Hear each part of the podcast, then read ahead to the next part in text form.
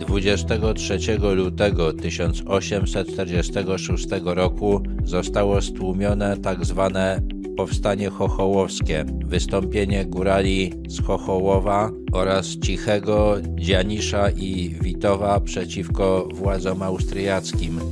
Przywódcami tego powstania byli ksiądz Józef Kmietowicz z Chochołowa, Michał Głowacki z Poronina, ksiądz Michał Janiczak z Szaflar, poeta Julian Goslar i organista Jan Andrusikiewicz. Wystąpienie w Chochołowie miało być częścią ogólnopolskiego powstania przygotowywanego przez tzw. Tak centralizację poznańską.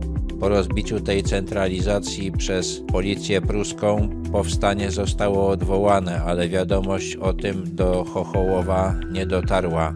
21 lutego 1846 roku około 30 górali opanowało posterunek Straży Finansowej w Chochołowie, a następnie komorę celną w Suchej Górze, zdobywając tam broń.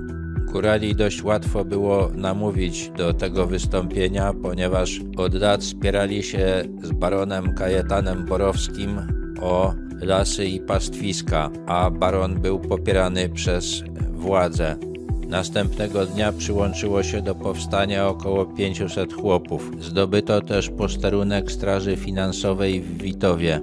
23 lutego oddział Straży Granicznej z Nowego Targu, wspierany przez chłopów z Czarnego Dunajca, zmusił Chochołowian do poddania się.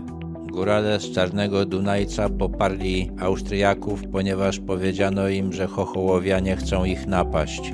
Około 150 uczestników tzw. Tak poruseństwa chochołowskiego trafiło do więzień. W roku 1848 po wybuchu Wiosny Ludów wszyscy zostali zwolnieni.